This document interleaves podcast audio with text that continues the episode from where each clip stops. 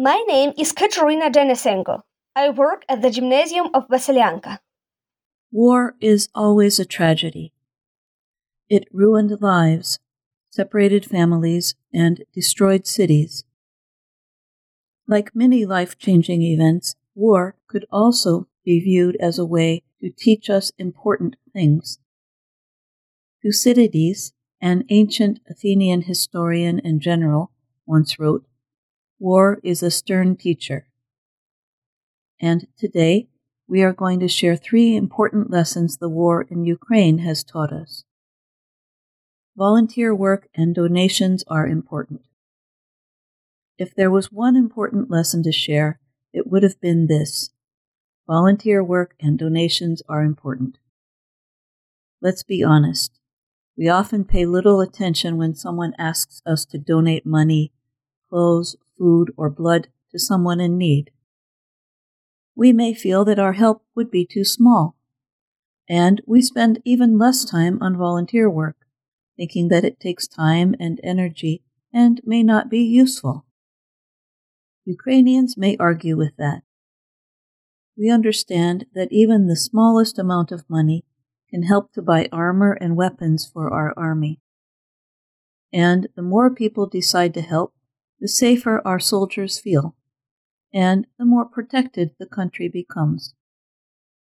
But you should not forget about people in need.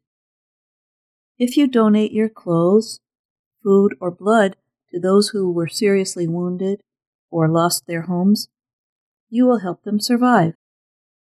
Your small act of kindness will also help them save some of their resources to move on. Volunteer work also matters a lot for Ukrainians. You can help by removing parts of fallen buildings or by cooking free meals for soldiers. Your participation will greatly help others. If you want to do something, do it. Sometimes we do not say good things to others. We may be too shy to give a compliment.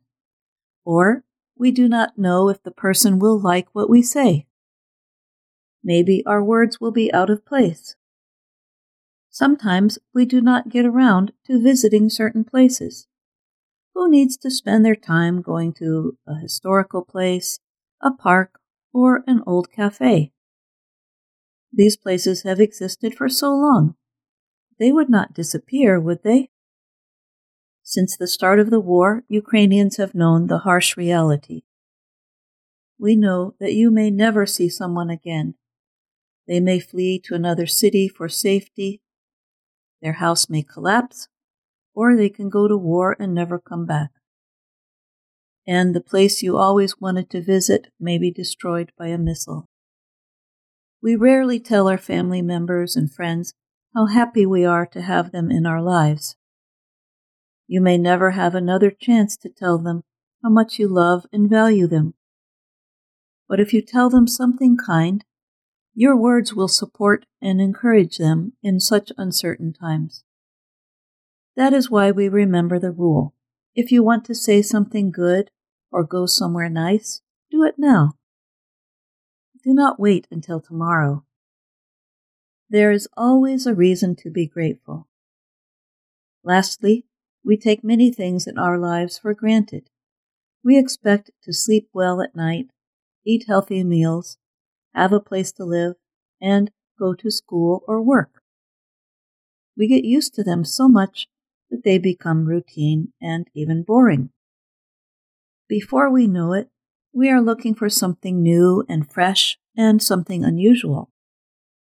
But people in Ukraine know the value of routine and boring things in their daily lives. When the noise from missiles keeps us awake, we begin to appreciate a good sleep. When we have to study remotely or we lose our workplace due to the war, we appreciate the time with our classmates, teachers, or colleagues. As we spend our days and nights in a bomb shelter or move far away from our homes, we begin to appreciate the place we live and the meals we cook and eat. This may be one of the most important lessons from the war so far. We should appreciate these small but very important things in our lives. In his 28th song, Ukrainian songwriter Grigory Skovoroda wrote, What you need is easy to get. What you do not need is hard to get. And now, after going through the war and losing so many different things, we can agree that the simplest ones are the most important in our lives. These were the three most important lessons from the war in Ukraine.